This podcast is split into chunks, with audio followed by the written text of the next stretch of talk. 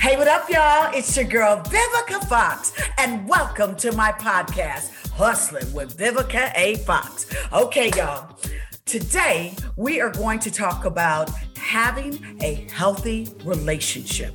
My guest today, Dr. Alexandra H. Solomon, is a clinical assistant professor in the Department of Psychology at Northwestern University and a licensed clinical psychologist at the Family Institute at Northwestern University.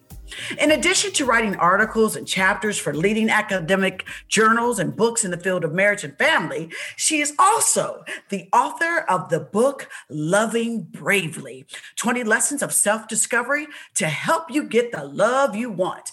And her second book about sexual self awareness, Taking Sexy Back How to Own Your Sexuality and Create the Relationship You Want. Dr. Solomon maintains a psychotherapy private practice for individual adults and couples. She also teaches the internationally renowned undergraduate course, Building Loving and Lasting Relationships Marriage 101. Please welcome the very busy Dr. Alexandra Solomon. Hey, girl. It is such a pleasure to be with you. have you been surviving during Corona and COVID and all of the craziness that we've been living in for the past eight months? If you imagine a wheel of emotions, every day we just spin the wheel and I may visit, you know, one or more of those places on the wheel of emotions, right? It's just like all of the things. Before we started taping, you were telling me that you were homeschooling. How's that going? Yeah, so like so many families, we've got uh, we have two high schoolers in our home, and they both go to one goes to school in her bedroom, and the other one goes to school in the basement. And my husband runs his law firm from the guest bedroom upstairs. So we are blessed to have space to have us all doing our thing, and it is uh, you know it's twenty four seven togetherness. Wow. Well, I want to just find out from you because you've got, you know, when I was reading your introduction, all of the like credits and the books and everything. How did this all start for you? I I feel so lucky to be able to have had the career that I've had. So I went into graduate school not necessarily wanting to study love and sex and intimacy, but I sort of stumbled onto a training opportunity with one of our field's top couples therapists and I was floored by how fascinating it is to study couples. There's so much going on around power and gender and culture and communication. Mm. So I am never bored, right? So I may on a day like on a day like today, I'm talking to you. I'm you know filming an e-course. I'm writing an article. I'm sitting with couples. You know, sort of sifting through all of their challenges. It is incredibly rich. I'm engaged, body and heart and soul every day. I mean, it's just amazing to me. You're a teacher, author, speaker, clinical psychologist. Out of all those things that you have under your belt, which one do you love the most?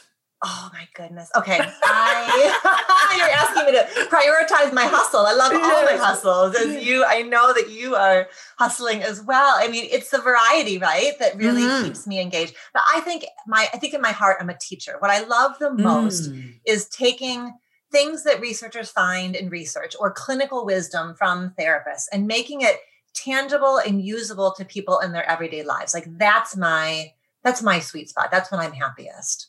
Okay, so do you think that love, sex, intimacy should be an open subject to talk to any age group? Absolutely. Yes. Our kids are going to roll their eyes and they're going to squirm and they're going to say, "Oh my god, please stop." But the, but the research I show- talk to you about this, right? Right, that's right. That's right. But they listen. The research shows mm. that they listen. And so, you know, our kids listen also to the things we aren't saying. So if we aren't talking about sex in our homes, if we aren't talking about crushes and falling in love, mm. if we're not making mm. space for all of that, then that carries a meaning too, doesn't it? And those things then become filled with shame that somehow something's wrong with me because I'm curious about sex or mm. I'm starting to have some different special feelings for this particular person. Why do you think there's such a stigma about talking about sex and fulfillment? Well, I think that there's a lot of factors that go into it. Um, if we didn't see our parents do it well, then we mm. don't have mm. the skills ourselves to talk to our own kids about um, what it means to be healthy. And I think for a lot of years, you know, sex was really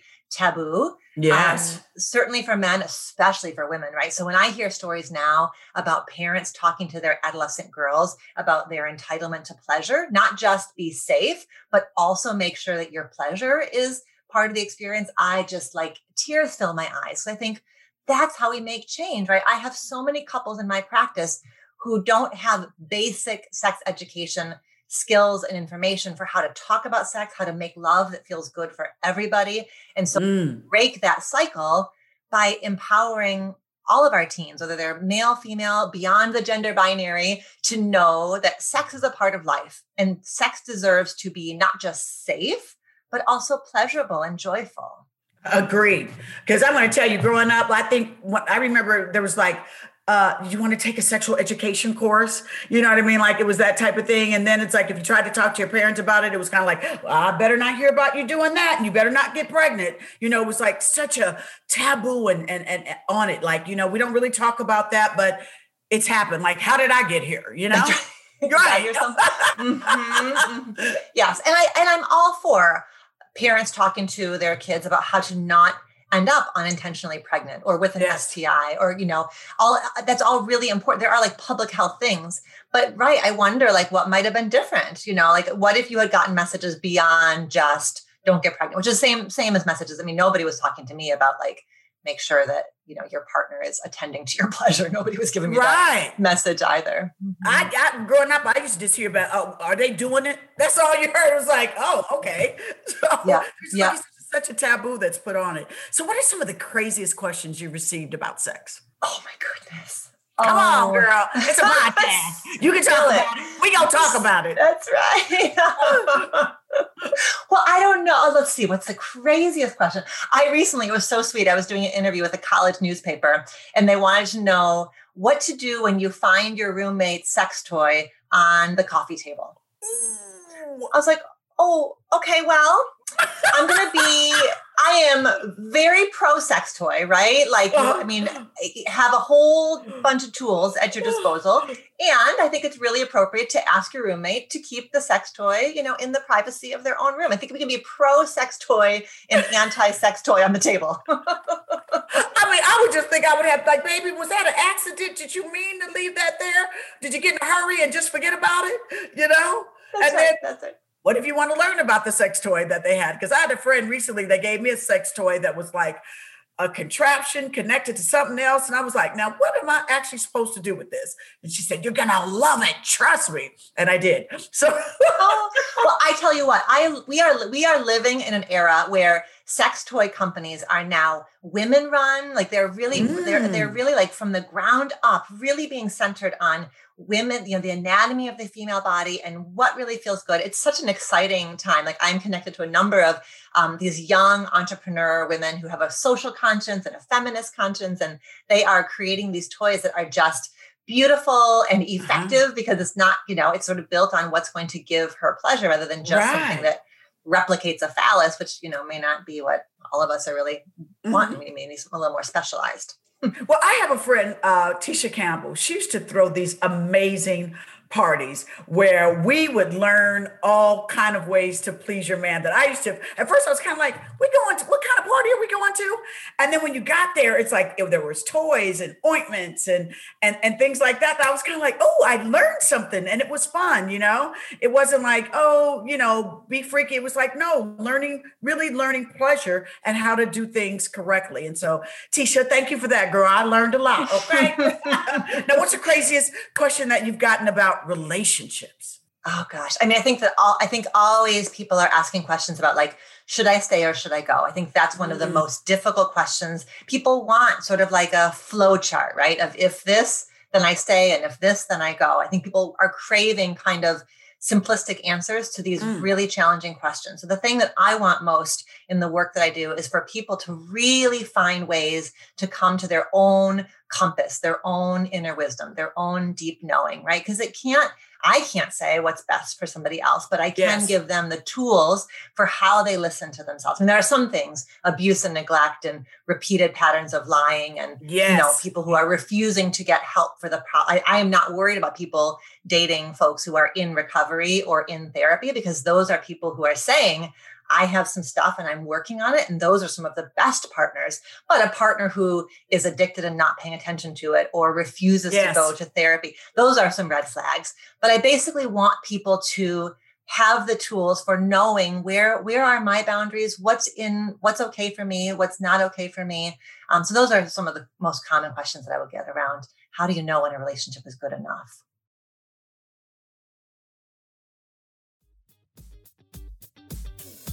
you know i've just recently started dating again and let me tell you it's like it's like wonderful to date and everything but then the the hard part for me has been like dealing with my past luggage do you know when I say that, like my past luggage that I can't dump onto the new person?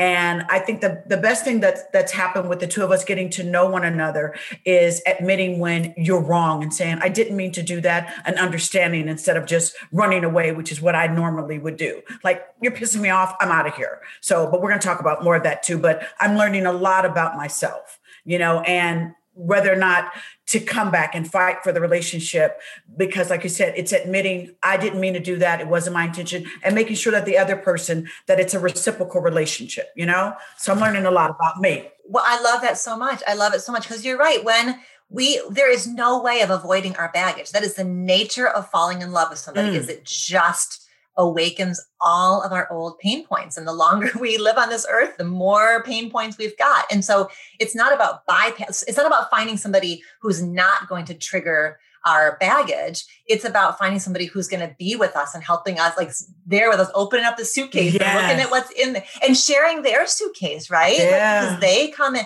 versus I think so many of us want to just act like, no, no, no, there's nothing in there. There's nothing to look at. Yes, agreed. That's far more problematic than saying, okay, babe, tell me, like, how am I stepping all over your, you know, feelings right or yeah. I don't mean to, but mm-hmm. I'm sure that I am. Yeah. It's just it's like really taking the time to get to know a person.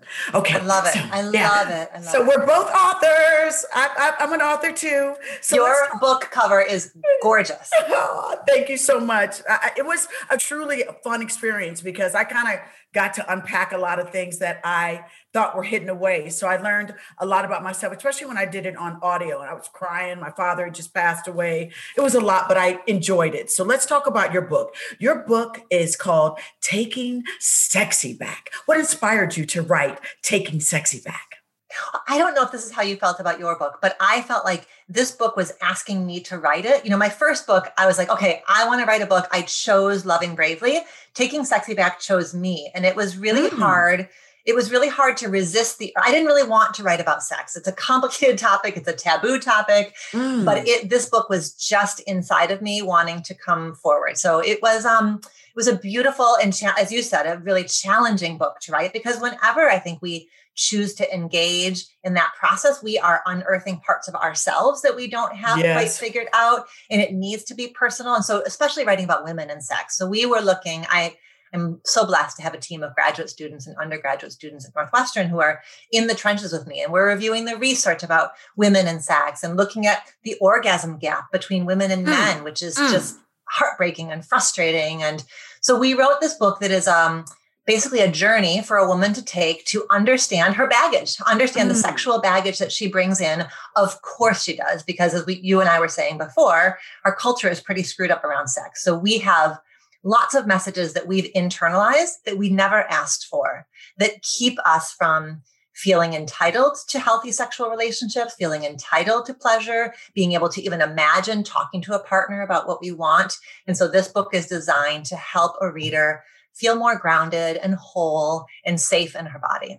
What does taking sexy back mean to you? So, what it means to me is I think that a lot of us have a pretty fraught relationship with this word sexy, right? Sexy is something that I have to kind of pose to the world. Like, do you find me sexy? Am I sexy? And so in this book, we are locating sexy within that our sexy is our sexual self, and that great sex starts from our own relationship with ourselves, our own Ooh. sense that my body is beautiful and I'm present in my body. And I'm certainly concerned about your pleasure, but I'm also concerned about my pleasure, you know? So it's all of that. So sex, so taking sexy back means no longer saying that I have to be who you want me to be.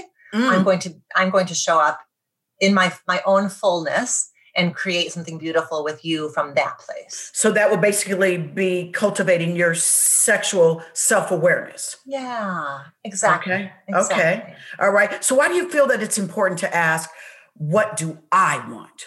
Because especially if you are a woman who's going to be making love with a man the force of all of the conditioning we've been raised with is going to go towards focusing on his pleasure.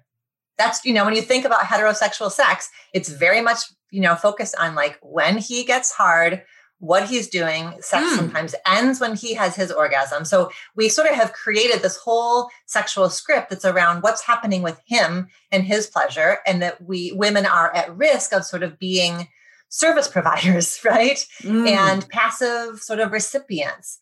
And so it is certainly about making sure that all of our you know boys and all of our men understand that their sexuality is also something that they deserve to be comfortable in and and and mutual about yes. but that so that so that change you know women can't fix all this on their own but it also is about women saying like listen if we're going to be together it's going to need to be something that the two of us come up with together. See, I believe that totally, a partnership. That's what I that's what I say that I want for my relationship is a partnership.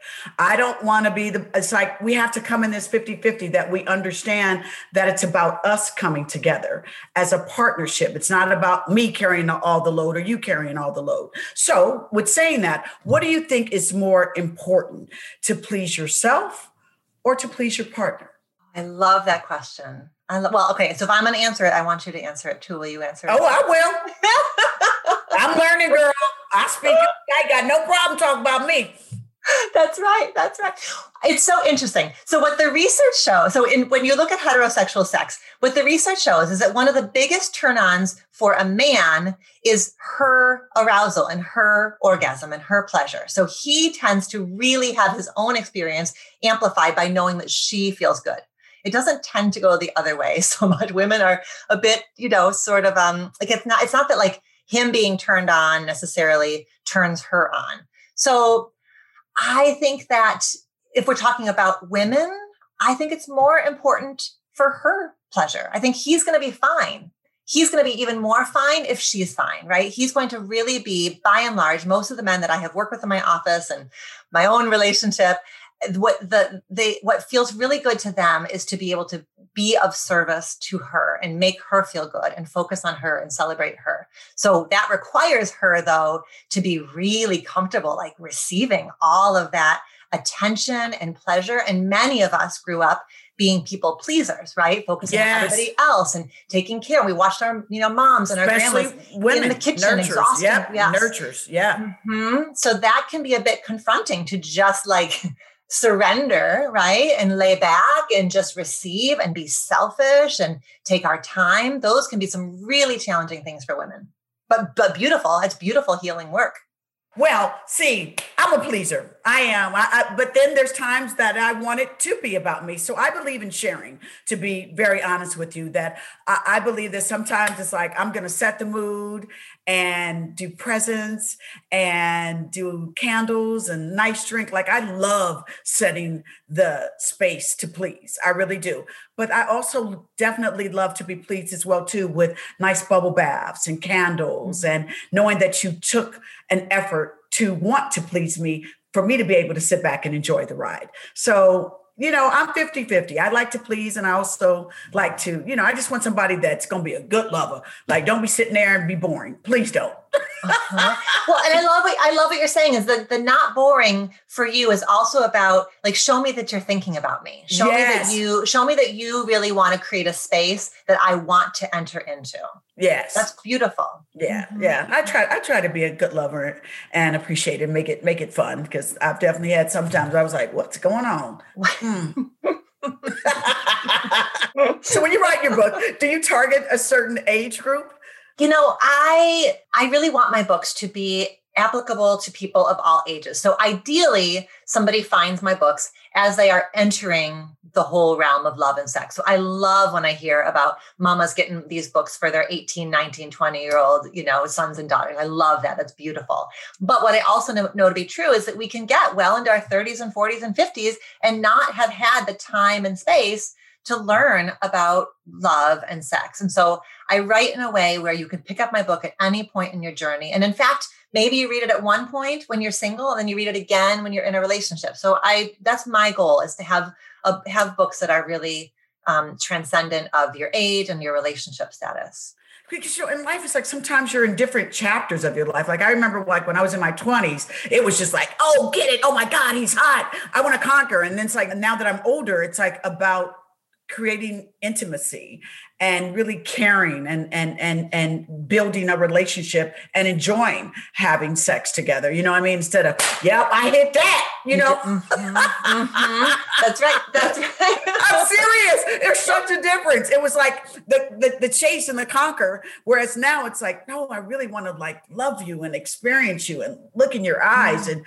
know that this means something that's beautiful. That's yeah. beautiful. And I do think I do think that that is so true for younger, um, for emerging adults. You know, for folks who are young. Like we we rely so much on sex as a way of affirming our own sense of self esteem and self worth. So that conquering is like it's the thrill, but it's also the affirmation. And maybe as we get older, we get a bit more comfortable in our own skin, and we don't you know we don't need we don't need somebody else to be affirming us and we can just say okay i'm showing up with all of me and i'm ready for you to show up with all of you. Yes. All right so let's move on. Besides being an author you're a teacher. I mean you're a busy lady. I, I, your hustle is good and i love that about you. I really do.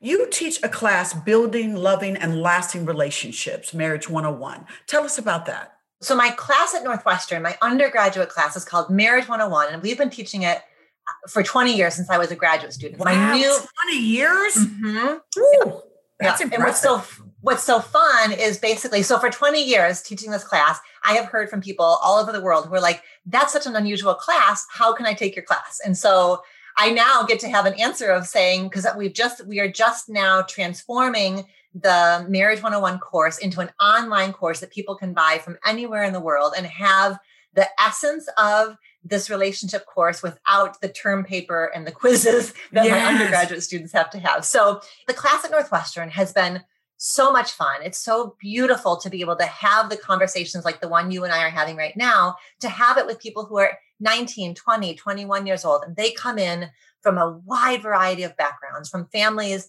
that are vastly diverse in terms of culture. They, my students are diverse around their sexuality, their gender orientation, the whole thing. And so I have had to figure out over 20 years how to talk about love and sex and intimacy in a way that really honors the uniqueness of each of my students' journeys. And it's just fun. It's really fun. I, I got to backtrack a little bit because since now we're in COVID and you know no one's at school, the courses are now online.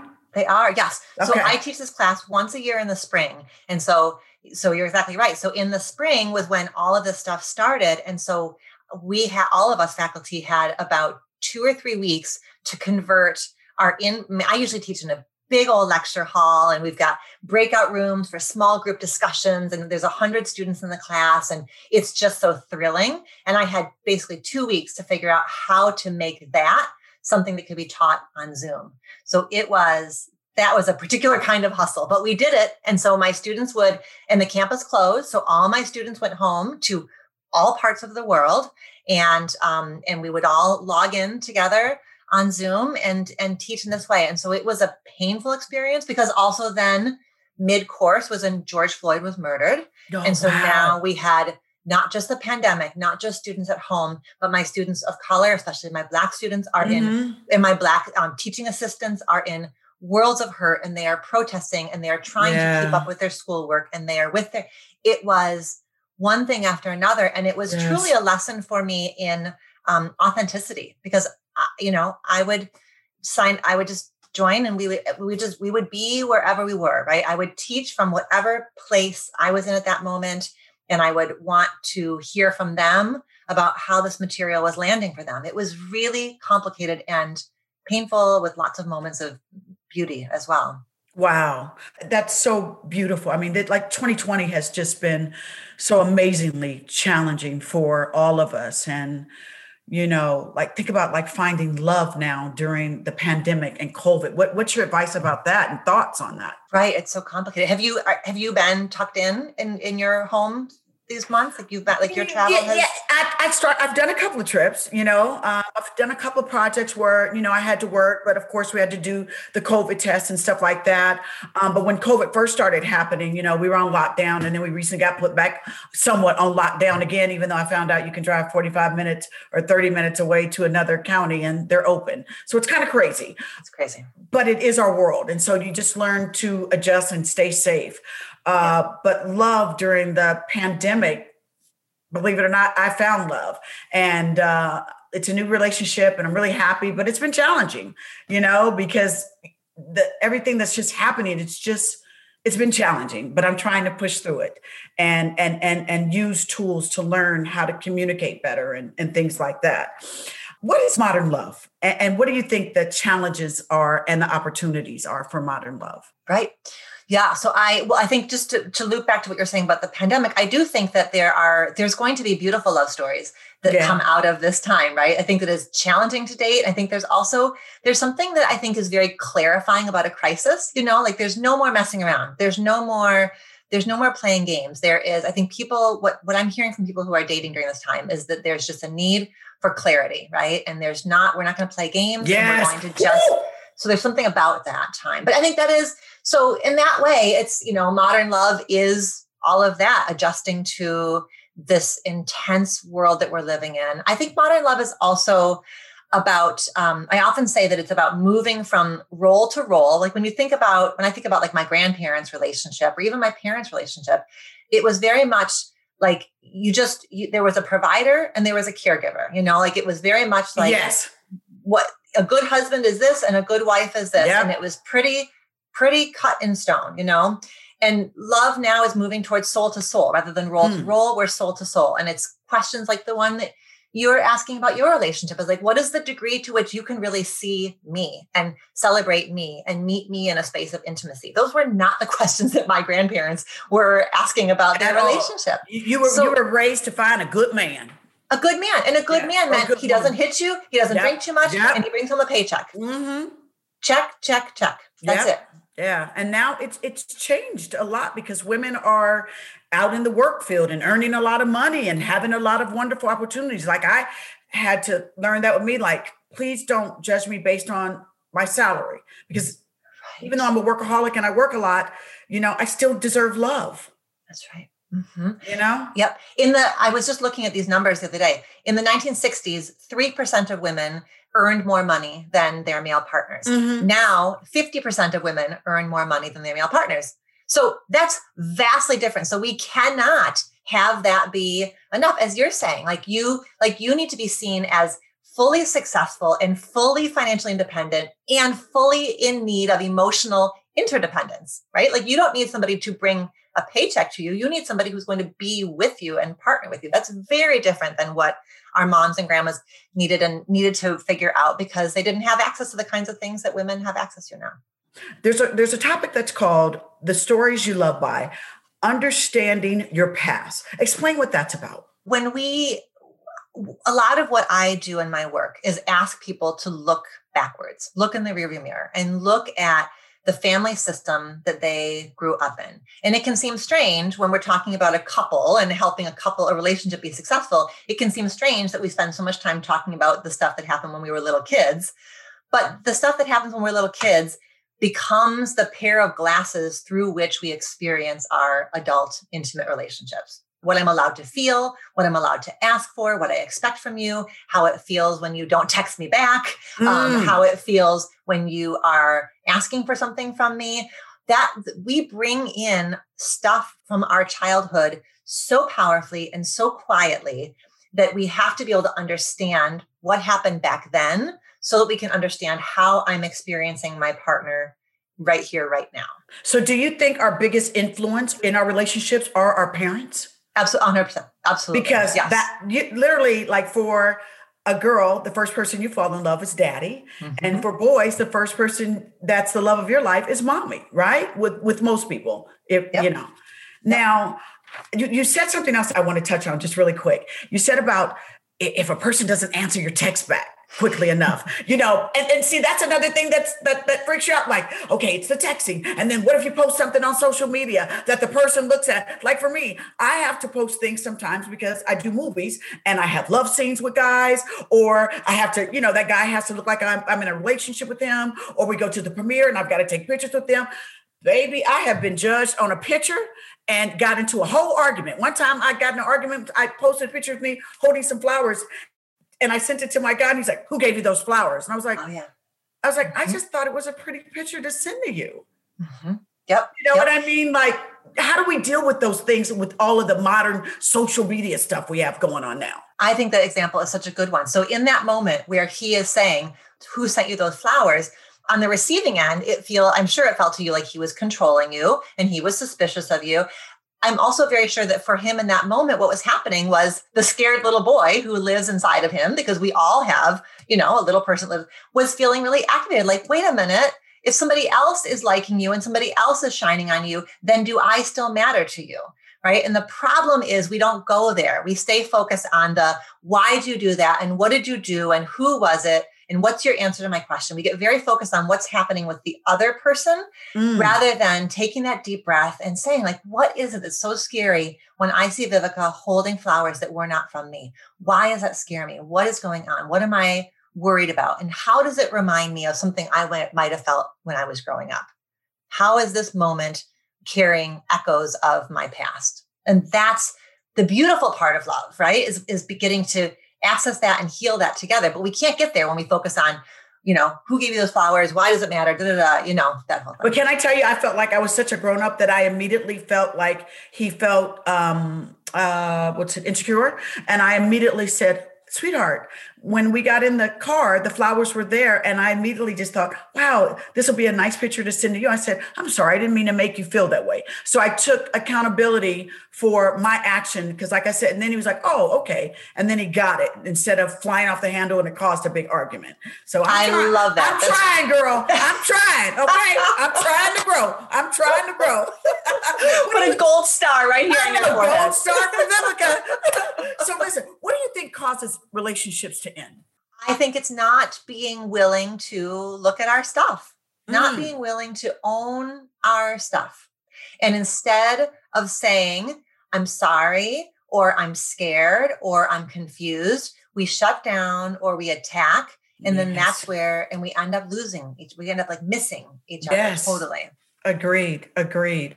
How do you think people find love during this pandemic? Before the pandemic, there was a lot of talk about hookup culture, right? Mhm, and this mhm. sort of with the advent of dating apps, and it's so easy to meet people. And I would hear a lot from my undergrad students and my graduate students about them very quickly becoming sexually intimate with somebody in order to figure out is there chemistry or not chemistry. Do I Yeah. like you? Yeah. Right. And then, you know, as if sexual chemistry is just purely about like two bodies coming together. To me, sexual chemistry is based on what we were saying before about emotional connection. And it may take a while to kind of build sexual chemistry because you, you may need to start with some emotional chemistry first. But I think in hookup culture, there was a sense that you had to very quickly kind of be sexual and be intimate in that way before you would go towards emotional vulnerability. Well, the pandemic has basically taken that off the table, right? Because now we need to be really mindful, not just about sexually transmitted infections and unintended pregnancy, but about like not getting COVID around. Yes. Yes. Okay. So I think what may be happening is what we may have like the pendulum swinging the other way, and people may be going more slowly into a relationship and building a friendship first and building some caregiving behaviors first and kind of creating that sense of getting to know each other first before we become sexually intimate. And so it may be a really lovely kind of reset, you know, of Mhm. what's of what's important and of how do we want our love stories to be starting.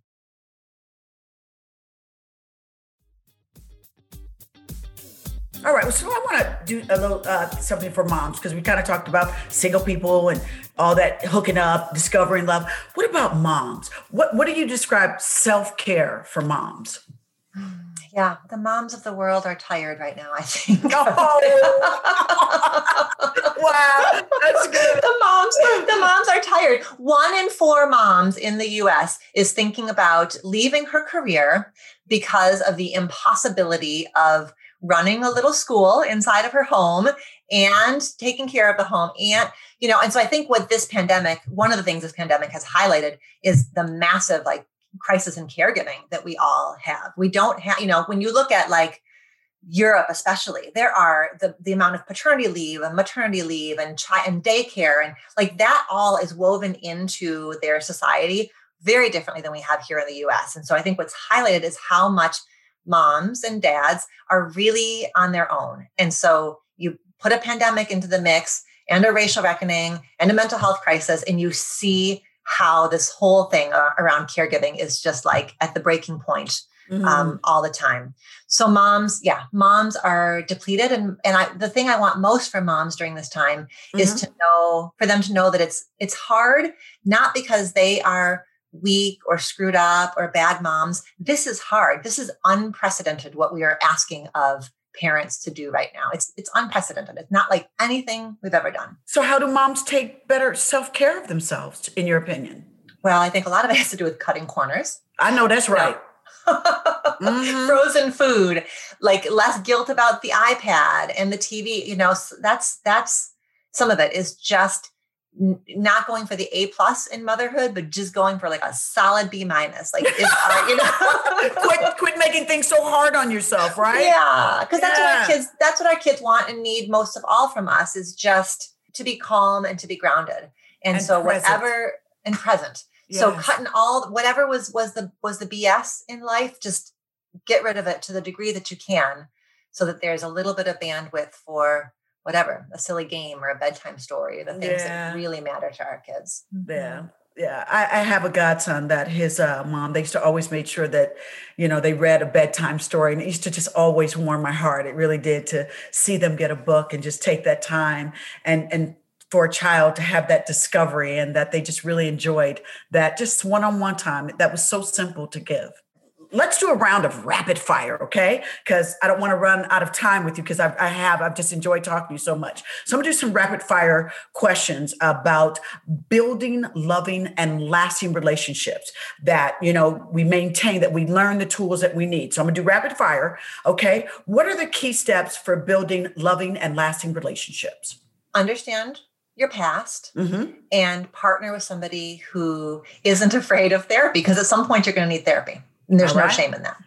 What's your take on the phrase once a cheater, always a cheater?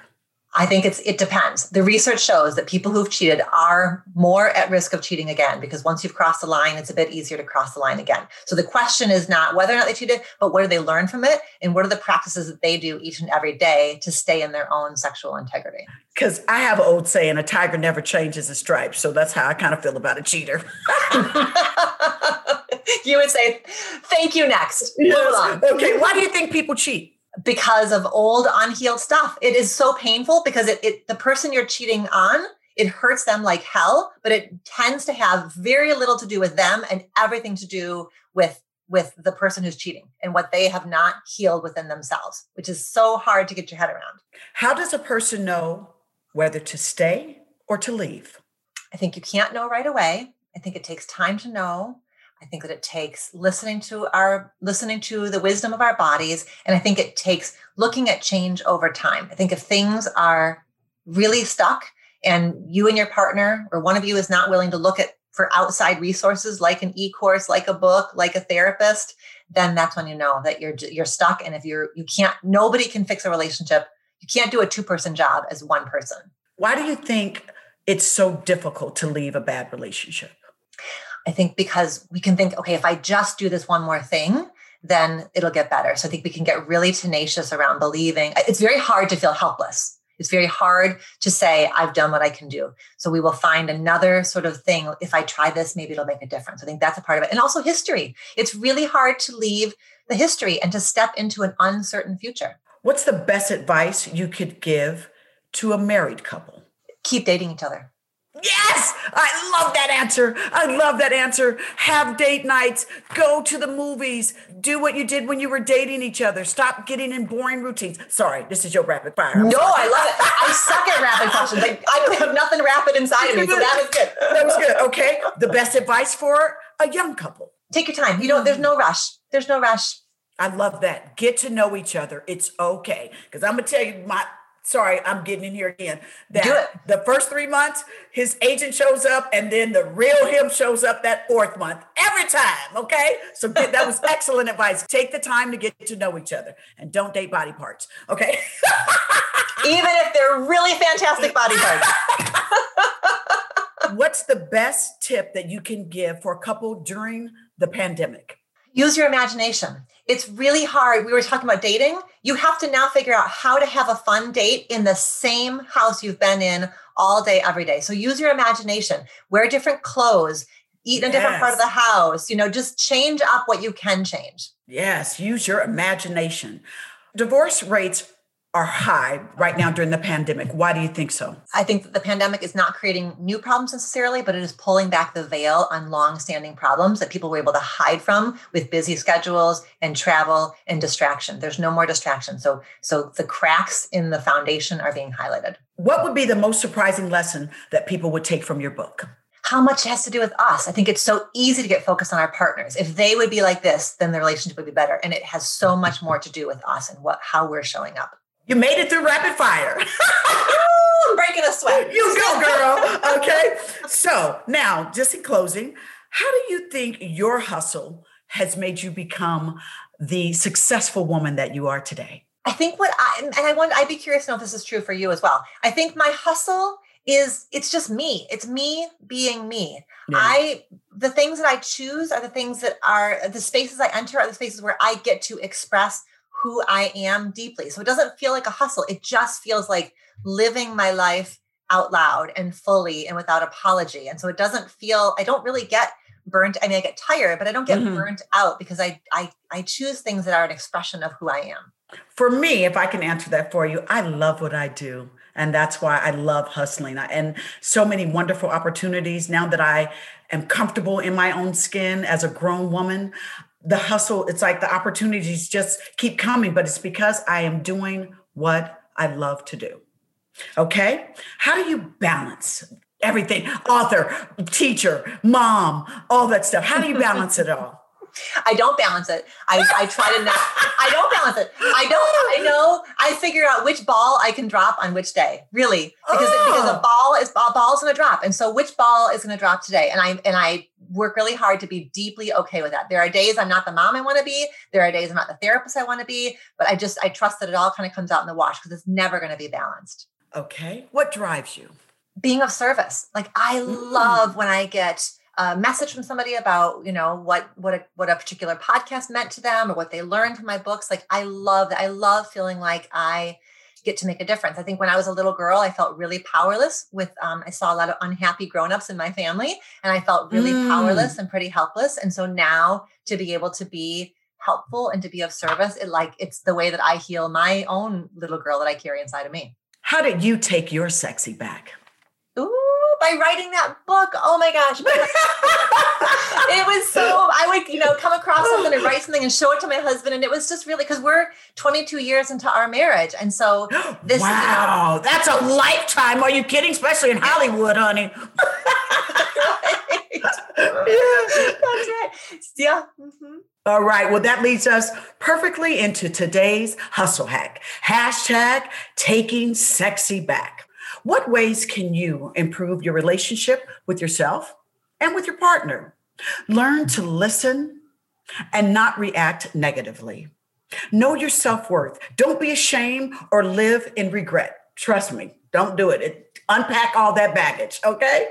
Keep your hustle and let your beauty and your love shine. Learn to accept and expect your needs to be met because you deserve a healthy, loving relationship. I want to thank Dr. Alexandra Solomon for being a guest today. You were just absolutely wonderful. Tell folks where they can find you on social media. The best. It's, it's been so much fun to be with you. I have loved this conversation. The best way to find me is my website, dralexandrasolomon.com. It's got links to my social media uh-huh. and courses and books and all that stuff. So the website's a great place to start. Okay, but would you be on Dr. Alexandra Solomon on all social media platforms? I am, especially okay. I'm I love Instagram and Facebook. So I'm on Instagram nearly every day offering relationship advice. That's a great place to find me. I love that. Find her folks, okay? Because she's got a lot of knowledge on how to have a healthy and loving relationship. Folks, you can find me at Miss V Fox on Instagram. On Twitter, you can find me at Miss Vivica Fox. And Hustling with Vivica Fox has its own social media platform too. It's at Vivica Hustling. Darlings, subscribe, download, and listen to Hustling with Vivica A. Fox. I just wanted to let you all know that this is the last episode of Hustling with Vivica A. Fox for 2020. I want to wish you all happy holidays and a happy, healthy, safe new year. And I will be back in 2021. Until next time, darlings, bye for now. The Hustling with Vivica A. Fox podcast is for informational and entertainment purposes only and is not intended as a replacement or substitution for any professional medical, financial, legal, or other advice, diagnosis, or treatment. This podcast does not constitute the practice of medicine or any other professional service. The use of any information provided during the podcast is at the listener's own risk. For medical or other advice appropriate to your specific situation, please consult a physician or other trained professional.